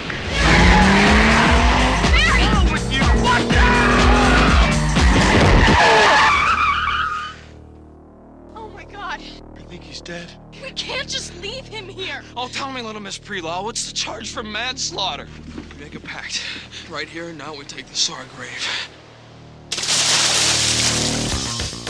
For the last year, four friends have kept a secret, Are you on drugs? No. Well, then what is wrong? I've had a rough year. but not all secrets stay buried. Somebody sent this to me. Oh my god. Someone knows. I know what you did last summer. Ooh. What they thought would be a new beginning Toast to us. is becoming a dead end. Somebody tried to kill you last night. We have to go to the police. If he wanted me dead, he could have done it. And the mistake they made It was an accident. There was no accident. It was murder. What if he's still alive? Hey! What are you doing here? is coming back to haunt them. Oh my god. He's after me, too. I got a letter. I got run over. Helen gets her hair chopped off. Ah! Julie gets a body in a trunk and you get a letter? That's balanced. He's waiting for us to unravel. The wait is over. what are you waiting for, huh? What are you waiting for? I know what you did last summer. Yeah, so that's Yeah. Ooh, Jonathan What is he, Jackson. he has directed eleven um, percent on Rotten Tomatoes. we have to watch gem. this. What is this? Hold on, hold on. A group of teenagers fear for their lives in the swamps of Louisiana, chased by Mr. Jangles, a man possessed by 13 evil souls, and now relentless in his. It cuts off from there, but that sounds amazing. Okay, that actually does sound really interesting. Bijou Wow, Phillips, Method Method Man, Man, is in this. Megan Method Good, Man. dude, Jonathan Jackson. He was he was seminal in the 90s, dude. We got to watch this. What the fuck Okay, is well, this? this is very interesting. So, uh, yeah, other movies: uh, Detox from 2002, Billionaire Ransom from 2016, Joyride from 1995. I Joyride. Wait, any of these Joyride? movies Wait, which Joyride though? from 1995. Oh wait, that's not the one I want. It's a thriller. And So was this this was not his film. was this his first feature then? I, I know think what you did last They gave I him. think I, so. know what you did last summer, he must have owed somebody something. Somebody owed something. He must No have. offense. I'm sure he's great. I'm just saying that's a really big film Well, yeah, because and they so- pushed it out. They had to Yeah, make that film after did. Scream. and I, I think it's pretty evident um, from the like fucked up nature of the of the like this is an adaptation weirdly enough um has absolutely nothing to do for the most part other than hitting someone with a car um and then Yeah. later being like sought after for revenge um has nothing to do with the original uh, source material but i did actually read i know what you did last summer by lois duncan when i was like in elementary school my or middle God. school I maybe. didn't know there was original source material. I'm the worst It's a- person because he young wrote this. adult book from let me see They said that he Um, wrote this story because based on his like the hook hand stuff with his friends when he was in school. That's on his IMDb, and now I need to know the truth. Tangentially related, but there is a Okay. book called "I Know What You Did Last Summer" by Lois Duncan. It's from 1973. Um, Oh, and it's like got us. she actually like was pissed. Um, Oh, apparently, no. this is something Podmortem talked about um Okay. on their coverage of this movie. Um, she was very upset with this adaptation because she was like so excited to have her work interpreted and Yeah. not at all what the book is Damn it. um like so it's kind of it's like almost like he just wanted to use the title and Yeah, like it's a knew great that title. the, um knew that the plot was similar enough that it would maybe become a problem if he wasn't adapting it but Okay. it's so different um, that makes sense. like in basically in the book if i recall correctly and it's been i was probably like fucking 11 years old or something when i read Yeah. the book but i'm pretty sure like they so they hit um a little boy on a bike like one Oh, of them does Okay, Um, that's different. one of the characters does the rest of them i don't think are with him when it happens um but like then the kid's brother um infiltrates their group like he like becomes their Ooh. friend um and then is slowly killing them one by one That's way more interesting. That's Um, way more interesting than I know what you did last summer of the movie. Am I yeah, wrong? Um, yeah, No, you're the, not. um, no, like, and that's kind of something where the storyline of this is so fucking out of control. Oh um, god, I It's love so it. It's the most convoluted. It's because the, the part in Scream that kills me is the end where they say you can't make the, the thing too the the story too complicated and too convoluted or else you're gonna lose it. I was mm-hmm. like that with me and my mom last night trying to watch I know what you did last summer and get into it. Like what the fuck? Wait, like so it was like a different guy. You but gotta it's not still the David same Egan. guy, Yeah. but it wasn't It's the not guy David they thought Egan. It was. and No, they it's- misidentified the body, and they were also like he drowned, even though his head's bashed in and shit. Okay. Oh yeah, because let me think about it though. Back then, the internet wasn't a thing where you could be called out immediately. Like you have to actually dig for stuff, and even they then it probably so wasn't much. there. They do so But much they, like- internet sleuthing in this movie. It's I so love Jennifer cute. Love They go to the Hewitt and I library. love I know. her Yeah. laptop. Yeah. And it's just like all the articles pop up for you perfectly. And I'm just like, I wish the internet did that. If it won't run by billionaires, it could, but it never Oh, did. Yeah, I was like, not, yeah, it- choked by ads. it's like, oh Right? fuck, there's a I like that. yeah. They just pull it up. They just No. One Yeah. search term. It's not the Google, internet in the pre-Google. 90s. Yeah, it was pre Google. The internet in the 90s was amazing, though. People forget that before they let trolls take it over and make everything, make us feel like we have to exist on the internet with evil people in order to be, exist on the internet, especially as women. Mm-hmm. Before that, it wasn't something we all just thought we had to accept. And the internet was a very different place. But the best part for me was in Scream when they were like, Courteney Cox was yelling to the, the, the camera guy. She was like, grab my cellular. I mean, my cellular. And it's like, you have to remember how much different life was before people had cell phones. Like, Yeah. you can't make a horror movie today that you made in 1996 and 97 Mm-mm. because you would have to set it in a different time, which I think we should do more because phones have ruined everything. You can't have suspense when you have your fucking phone. Sorry, I Yeah, got mad. mean, I'm so sorry. I think it can be worked into a plot in like different ways, but I mean, a lot of horror movies do like either they're you know like set back in time or there's Mhm. something like um oh no what's the movie with the it follows um or it could be like it follows where it takes place in a really like a like, nebulous indistinct period of time where I like have not they, ha- seen they have phones if it makes sense but they don't have to Yeah. so, so I tend to stay away from any movies where I think that a woman is going to be raped just to as a fucking plot point. Um, and that's why I haven't watched Last House on the Left. And that's why I haven't watched what's the one with um, Jennifer Lawrence where it's a great gif of her running upstairs that men love to enjoy, but it has a similar name to Last House on the Left. I don't know It's- She's in a horror movie, and I love Jennifer Lawrence, and I I I, I hear she's a great fan of this podcast in the future as well. Mm, Um, and it's because we're best friends, and I've told her about it. You're welcome, you guys. Um, Thank you. But um, but there's movies like that where she's a very strong female character, and I'm sorry to get off off track, but like there's no rape because you don't have to have rape as a plot device, and men were just relying on that because that's what they thought had to happen because every other horror movie was that. So the one good thing about I know what you did last summer is that while they sexualize the girls, they also give the girls sorry they're girls, they're fucking 18. They give them they feel empowered to like actually try to save themselves because when they go to Ryan Phillippe, he's like, I took care of it. I threatened that one guy from Big Bang Theory. Like, and they're like, okay, but you didn't actually solve the problem. So for me, it's like this women empowerment of both of these films is great. But I know what you did last summer. They pushed out because Scream was insanely popular and they needed another movie, a horror Mhm. movie. But Scream and I know what you did last summer are entirely like the dichotomy and they're a year apart. a year yeah, apart. This one feels be more very different. much like a generic 90s slasher to me. Yeah. Which Scream obviously doesn't at all. I'll go ahead and give you guys a summary if you've never seen this movie or heard of it. Um, we are going to super spoil it, so just keep that in mind. Four friends run over a guy in a fit of drunken sunroof hanging irresponsibility, and one year later find themselves targeted by a mysterious figure in fisherman's garb who knows their secret. that's really well. That's honestly one of the best descriptions of that movie I've ever heard. And the way you read it, I mean, it sold me. I'm gonna watch it again. I didn't even enjoy it that much for Helen I- Shivers. dude, one of my favorite parts of the movie is when um they're in the dude's sister's house and Sarah Mm-hmm. Michelle Gellar turns around, sees a slicker hanging from a coat rack, and shrieks in terror. yes. Um, and I know it's been overdone, but the part where she spins, "Where are you? Where are you?" She's like, "Where are you waiting for?" What are you wearing? Who are? I'm just like, I know it's been overdone, but that scene, it was just so that you would look at her fucking boobs because men think that they're like the only ones watching these films, and that's what you have to do with women when you put them in I- films. To be fair, I also really enjoy looking at. I also did. They're very nice. Dude, they're great. And I think that they forget that women also love enjoying boobs. My my girlfriend sent me boob pictures before this because she knew I was nervous. Boobs are Oh amazing. Thanks, Maddie. Uh she'll she'll be okay with that, I think. And if Uh, not, yes, yes. if not, I'll come for you with Yeah, lawyers. All right, all right. no, she'll be fine, Matt. She's great. You can edit it in post. I can't get over how I'm You use she sent editing? you like kitty pictures, like of her kittens. Yeah. Please do. I'll just like dub over it. Okay, perfect. These are Um, pictures of kitties. There you go. I got you a song. Perfect. I can't are we get over how about? mean Helen's sister is. I She's just so fucking sure mean. It's also funny because they put her in glasses, clearly intending Yeah. for her to be like the ugly, overlooked. She's sister. hot as She's fuck. like, So in- hot. She's in Helen Shivers' shadow, but they're both like equally sexy. They're like both they're just hot. What's her name? Bridget. Is it Bridget? Bridget Nelson? Is that her? No, that's a different person. Bridget, Nielsen. Bridget Wilson. Wilson?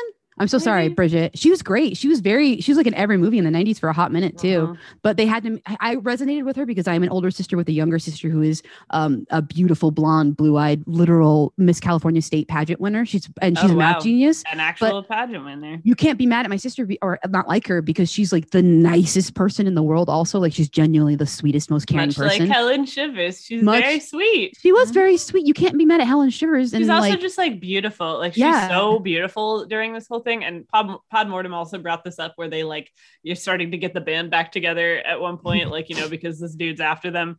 The two like uh Helen and whatever Jennifer Love Hewitt's character. Julie James. Julie James. Yeah. Uh go seek out uh Barry once again to Barry talk Cox. about it. And he says like you guys look like shit warmed over. And he's like, hey, you leave Helen alone. She looks great. looks what are you talking about? I noticed Shut that too. You both look like shit. And he's wearing like a wife beater, which oh I'm god, I'm so sorry. We're not allowed to call it that, but we do call it that for a reason, and it's really messed up.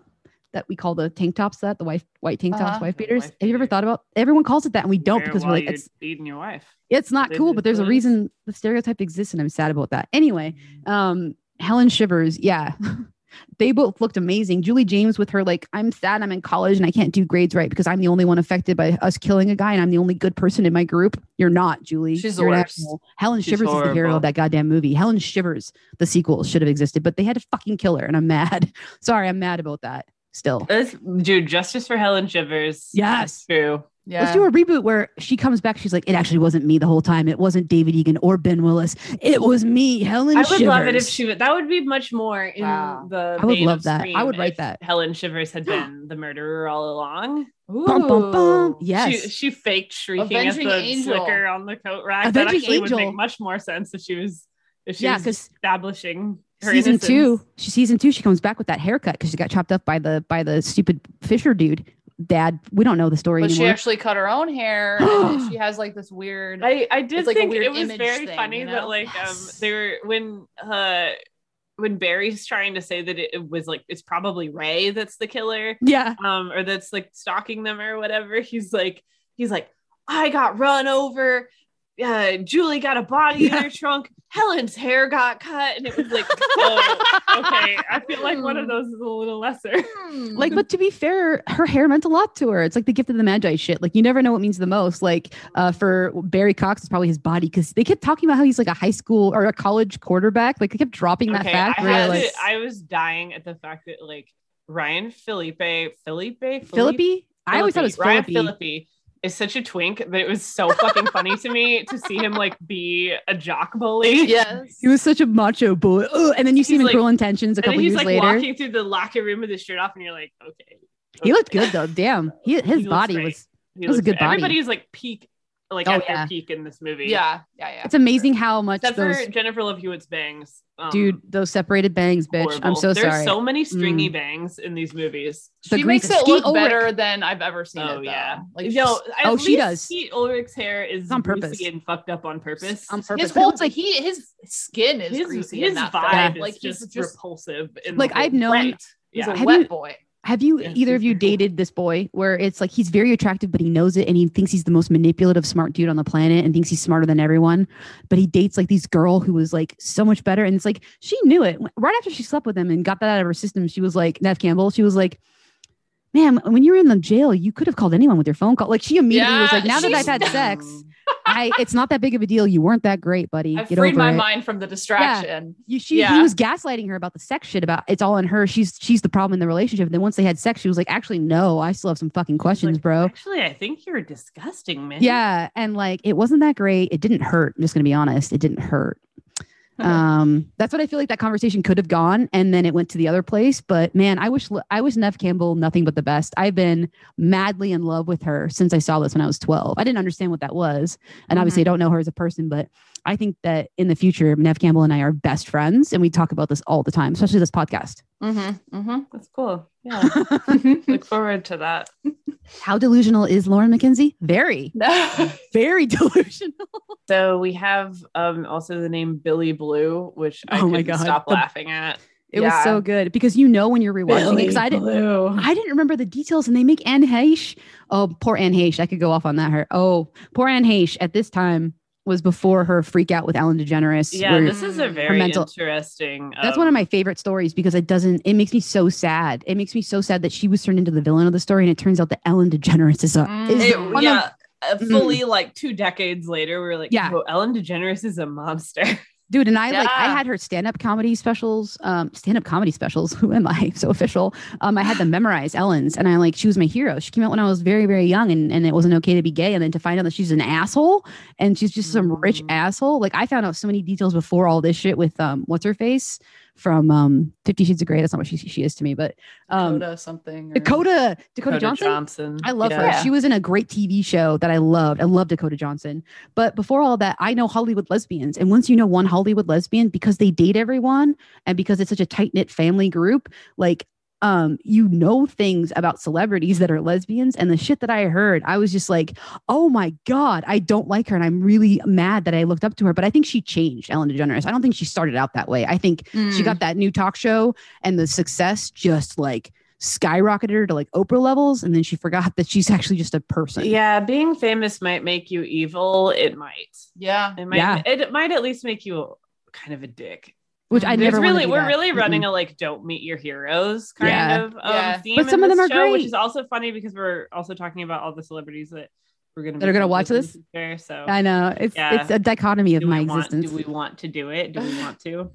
Don't be So- super famous, and if you do get to be super famous, end while you're on top, because that's what I've learned from Schitt's Creek and any other thing that was good. Because once you start making something, they expect you to keep making it as good as it originally was. But there's a reason why it was originally Wow, so that good. Works, that works for this episode too, because we Yeah. have Scream, um, Ah. an icon really tapped into the zeitgeist of the time, and then we have this I movie. know. I know we did Um, summer, which the sequel is There's way better. uh, oh, really? You haven't I seen I still, still know, know what you did last summer. Nope. Jennifer Love haven't Hewitt's on the soundtrack. She sings a song Okay. called "How Do I Deal." It's amazing. shut up. Brandy, Brandy is Oh. in it. Oh, I'm yeah, I sorry. did, know, I did know Brandy was in it. I that movie is watch it. amazing. I haven't Okay. watched it. Okay, uh, I have to. This is confession time, you guys, real quick. Mhm. Um, this is for Jeffrey, my brother, who um, played at UC Bakersfield. He was a pitcher. Oh, okay. CSU, He's- CSU Bakersfield. I'm so sorry. I'm from Arizona. My parents I went to mean, you ASU. It's the same. C, C sub. Sorry, Jeffrey. You don't edit that out. I'm gonna own that. C sub. The okay. He's an amazing pitcher. But when I was young, my great grandma, my Gigi, uh, my grandma Sly, we were on Family Feud. Anyway, that's a different story. But my she was watching us, and she was older than Moses, and I was like 14, so I was still young. But she took us to Blockbuster to rent movies, and um, I still know what you did last summer It was PG 13. There used to be all be rated R, and so I rented. She let us rent it and we watched Yeah. it. But but Jeffrey's like six years younger than me. Um, I traumatized him as a young child, and oh no. I want to apologize again to Jeffrey because he doesn't like scary movies, and like this still scares him. And um, he's an amazing, wonderful man who's got a baby on the way in March, which is my birthday month too. So I'm gonna have a niece soon. But Nice. um, I scarred him for life, and for that I'm very sorry, Jeffrey. I love you. You're my favorite brother. Sorry, Curtis, but we know it's true. All right, go on. Yeah, I don't know. Um, oh, but the sequel's great, and the How Do I Deal? Jennifer Love Hewitt is an amazing singer. Okay, yeah. So so I still okay, I still know what you did last summer is an extremely funny title also. Yes. It's Um, amazing. but I guess we I guess we don't have like a resolution in the end because this motherfucker is like fucking Rasputin or something. He's Yeah. impossible to kill. He's the he's the Michael Myers of like that, but they didn't do a very good job with it because no one actually cared. There's no, like real Well, gravitas. so that's really that's really a big sticking point I have with this movie is that the villain is just like It's Boring shit. and bland. okay. Yeah. Um, Yeah. Also, like, why is the villain just creeping up on them all the time and not doing, not getting it done? Mhm. Just letting them just he's terrorizing to let them fuck around. Yeah. I guess, but at a There's no- it's point, not- like mm. he doesn't end up killing. I mean, we can. He I misses- think we can. Yeah, we can spoil it. I think it's been out long enough. He really, um, and I mean, we also have like the the relationship happening here that I, I didn't give any shit about whatsoever.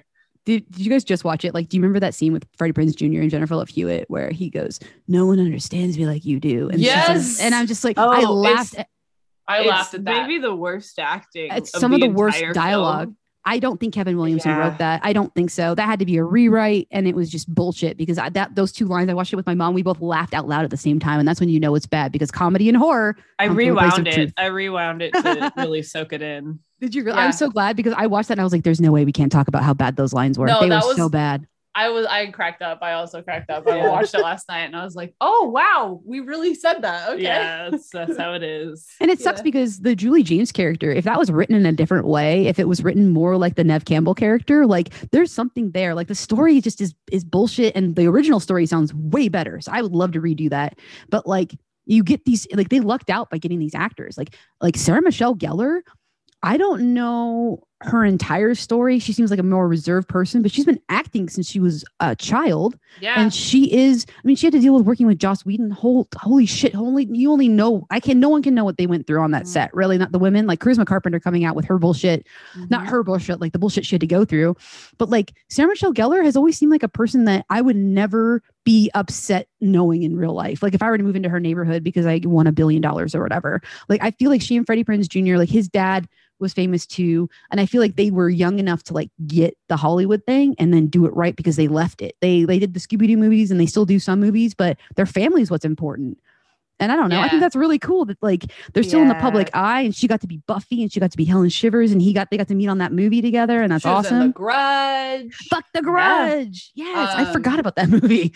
Oh also man. like Helen Shivers. It's really interesting because I think she has a more interesting backstory as a character. So it's like, Oh yeah, yeah. absolutely. No, disgustingly, the killer only manages to um to kill off the one couple, and honestly, the ones who are more interesting. Like Barry That's sucks, true. but he's certainly more interesting. Barry's way Ray. more interesting than Freddie Prinze Jr.'s character. I mean, Yeah, it's Freddie Prinze just, Jr.'s um, character, he they limited him because he's a pretty boy, but they're like, "Oh, you're a fisherman now. Your life is terrible." He's a and it's like, fisherman. who the f- he's awesome. Look at his muscles in that black um, tank top he's wearing. He looks great. I would But- have actually. I think I would have had a lot more interest in this movie, and like especially like aesthetically and atmospherically, if there Mhm. had been like a sense of kind of depression in the town, because I feel like that's like I feel like that's something that should have been have come through. Like it's a fishing town. There's not it's a small much town. that people can do. Like Yeah. you have to get out and like get, you know, whatever like Julie's doing and get an education, or you just get kind of like the idea that they kind of like they were planning this bright future and then this shitty thing happened and they just got kind of got like pulled back into this shitty town. I wish you had been able to feel that more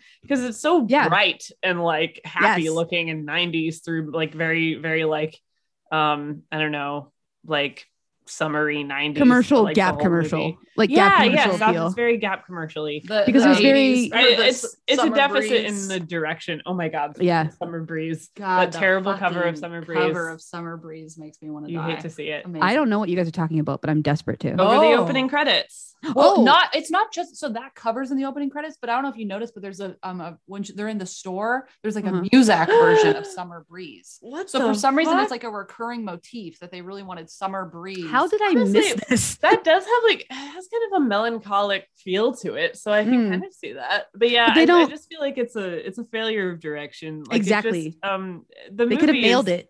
the script is uh, a little bit of a mess um Mhm. obviously rushed but like i do feel like having like a proper atmosphere for this movie could have done it some good But it's like they said, okay, Mm. now that we made Scream, now we know everyone's going to make scary movies. So we're just going to pump one out. And it's like, Yeah. yeah, that's why we stopped making scary movies because they, they commercialized everything, but also it was only men making scary movies. And so we only got the same story over and over and over again. There's only so many stories you can tell when that's all you, your only experience. So I think it was really important to like have a fresh start with Scream, but it's like they learned the exact wrong lesson from why we needed a Scream.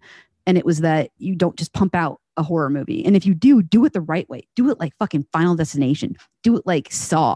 The first Saw movie is terrible. Does everyone remember how bad the acting is in Saw by very good actors, Danny Glover and Cary Elwes? I love them to pieces, but the acting ruined that movie for me. I looked forward to it. I saw it in theaters with my oh, mom. i It love the ruined it. movies I Wait, love them oh my- now. that's I love them now, but I hated it when it came out. I was so depressed because if I can't get into the acting, if you don't sell me on that, I can't get into the storyline, or else I'm distracted the entire film. That's why I don't like really bad horror movies that are supposed to be scary because they're not scary if I don't believe them, right? so I how don't do know. you feel about the performances and i know what you did last summer I feel like they're all amazing actors because I've seen them do such amazing things, but they were limited by a very small minded director who obviously had a vision of just making a horror film and Uh-huh. then bad writing. But they're all amazing actors. I think Ryan Phillippe is a bit of an overrated actor, and I think he could do some work on himself. I really, I feel like Sarah Michelle Gellar like left it all on the floor. Like she, She like did. screams so well. She like that, so was her like good, her kill scene is really she good. knew what she was there I thought for. um Freddie Prinze Jr. and Jennifer Love Hewitt were like Flat,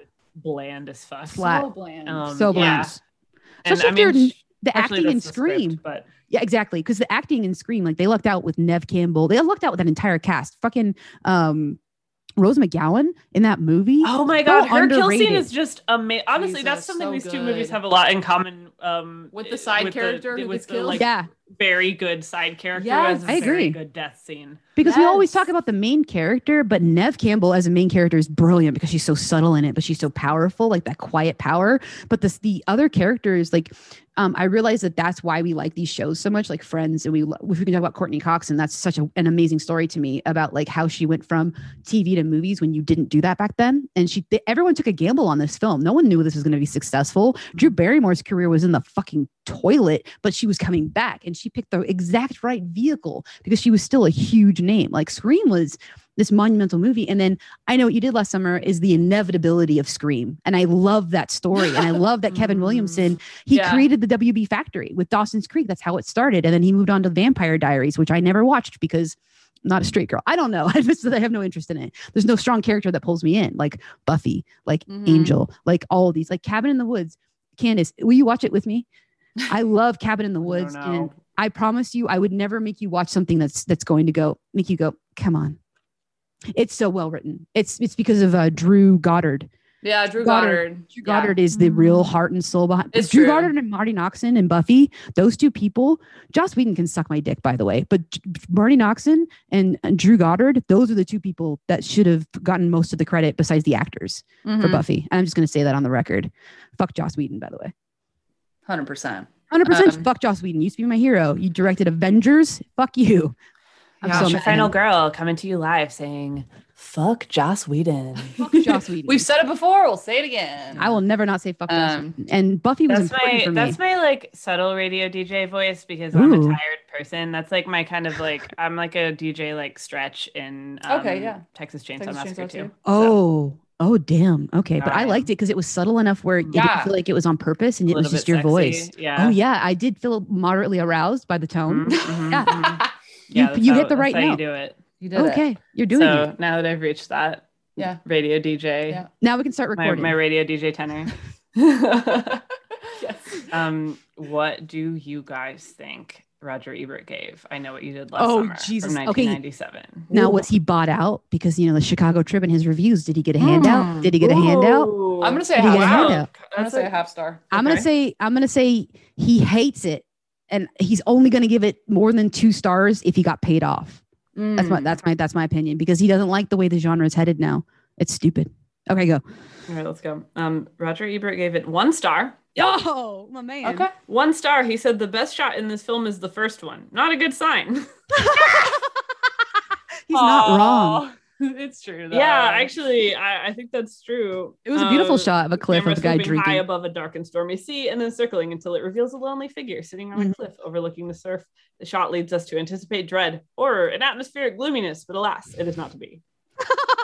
Oh, Very alas, true. it is not very to be. true. To be honest, I mean, when he was on it, he was on it. It was so You- good. you saying that thing about it, like you wanting to be like the depression of like economics in the town. Like I, I feel like feel like we really missed out on an opportunity to have kind of like a '90s Dead and Buried a little bit, like this like beach town that's like desolate and fucked up. Like it would have been I a nice. It would have been. It would have like been a nice thing to You know what you do? You remake it in 2008 after the right after oh. everything, Oh, there and that that movie is a different movie, and you get a you get someone else to direct it who isn't just trying to make slasher films. That's an entirely different film, and the storyline you got to change it, right? Can't have that. Can't have that bullshit storyline. Turns out it is Anne Heche. It is Anne Heche. it is her. That would be fucking sick. I would I love would it. love okay, that. Anne Heche, like in this movie, like this, there's nothing scary in this movie except Anne Heche. She's so unsettling. She's so good. She, And And she comes and acts knocks on so the window, well. and she's like, "Hey!" Yeah, and she's just kind of like frail, but like, yeah, um, there's something like, behind her eyes, and she's lonely and desperate. Yeah, and it's like Um, you see that, and she's poor, and it's like this weird thing about, and this is how cinema really just shifts like the way we feel as a country. But poor people are automatically suspect in like every situation in these films. If you notice, it's like Johnny Galecki is a fucking obnoxious. Wants he's gross, and he would put something in your drink, and it's because he's poor. Oh no, you're a fisherman, uh, Billy Blue. You're poor, Freddie Prinze Jr. and hey, you're poor. There's something, and it's just like it's weird that that's like such a tied thing in so many movies. That Yeah. Anne Heche, her her like quiet like.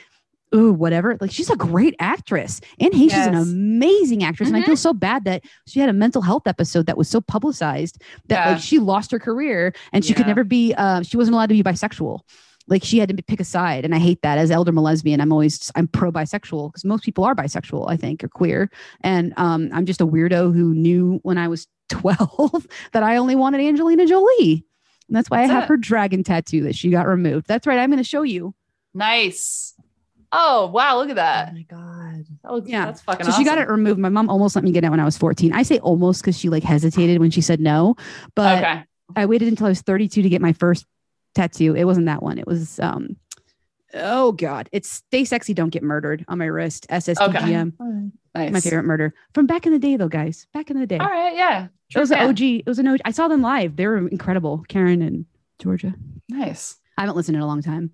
I got tired of true crime and how incompetent the world is. And so I'm trying to fix it by being a Salesforce analyst. Amazing.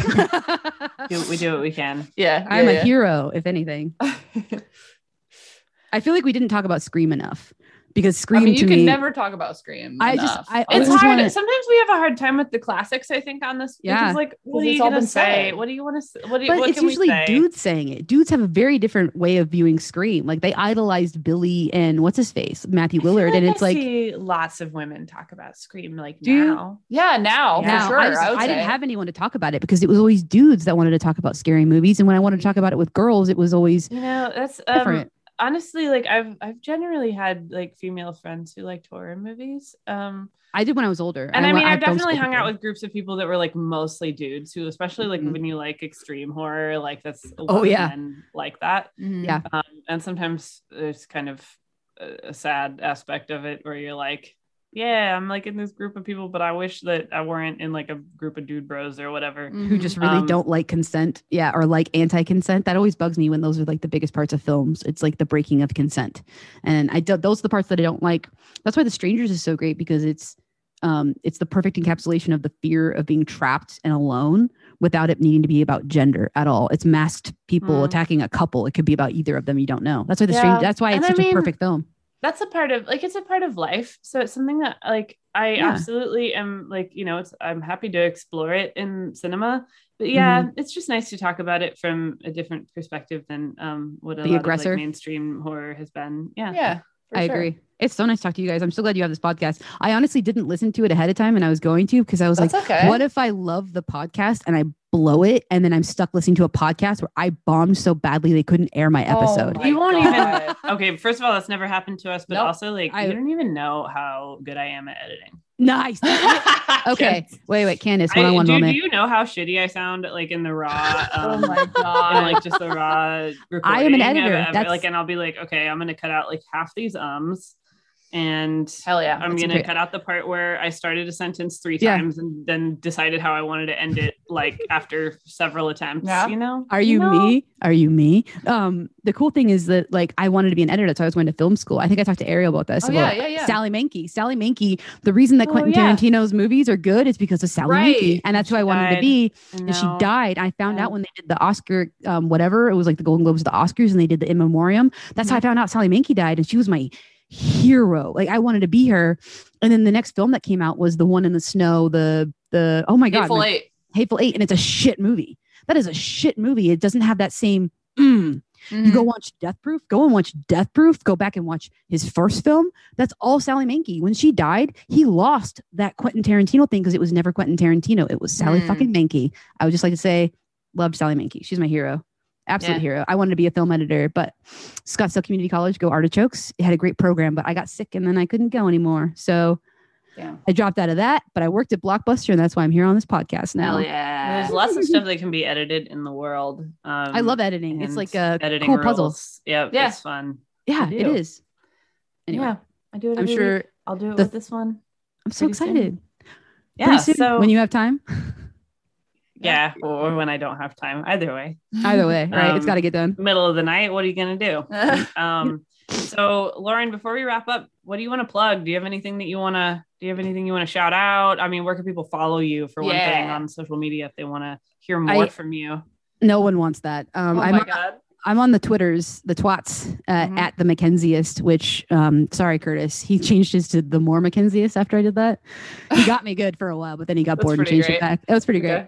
Okay. Um, so the Mackenzieist, but I'm a boring person in general. I love talking to people that are really interesting, like you guys. So if everyone could go, um, go on Spotify or Apple Music or whatever and download and listen to Sydney Sprague. It rhymes with egg, but it's spelled like Prague. Does that help? Is that a good way Yeah. to describe it? I say Oh, so. yeah. Yeah, totally. She just got back from tour on a tour with the Front Bottoms, and she's like one of my favorite people oh my in the whole god, world. I, I, haven't been able to catch front up. bottoms. Do you? I know someone who knows them, so she's Ah, great. She's like um, cool. a local Arizona person who's like our own Lucy Dacus from. Do you guys know who Lucy Dacus is? Yes. Phoebe Bridgers is other. It's like the Laurel Canyon back in the 70s and 60s, but it's or 60s really, but it's like Arizona, believe it or not. Okay. Um, so if you can do that, and um, that would be great because she's awesome Cool. and she right. deserves your love. And her album, if she had her first album come out. Maybe I'll see you at the end of the world. And she planned all of it before COVID happened. And then, um, yeah, it's just like amazing what she's done. She's been able to go on tour safely and everything. So I don't care That's about my stuff. I'm boring, but go listen to Sydney Sprague because you'll be doing yourself a favor. Also, Sidney Prescott, Sydney Sprague. hey, it's all But it's- connected. It's spelled differently. It's S Y, but still, man, I feel like Neve Campbell planned this from the future Probably. where we're best friends. Oh, Thanks for having me, you guys. Like seriously, my Oh, first of course. podcast, probably Oh my, only one. God. This was no, it was awesome. Love yes. to talk to Thank you, for, for sure. coming on. I would love Yeah. to do this even if we're not recording. I just want to talk to you Hell like, yeah. all of the time. So Yeah, we do that's like awesome. we do our watch party thing sometimes. Yeah, we haven't sometimes been. we do screenings. so oh, please invite me. and we just, please like, remind me. we I would hang out. Okay, I will bug you personally. I'll be like, Lauren. Please. We'll You have my number. Yeah, I, I think do. we're about to do like some fun ones coming up. Oh, um, I would love to. And now I can listen. I can listen as long as you don't um trash talk me on the podcast. Oh then my I, I won't hear it if you do it anywhere else.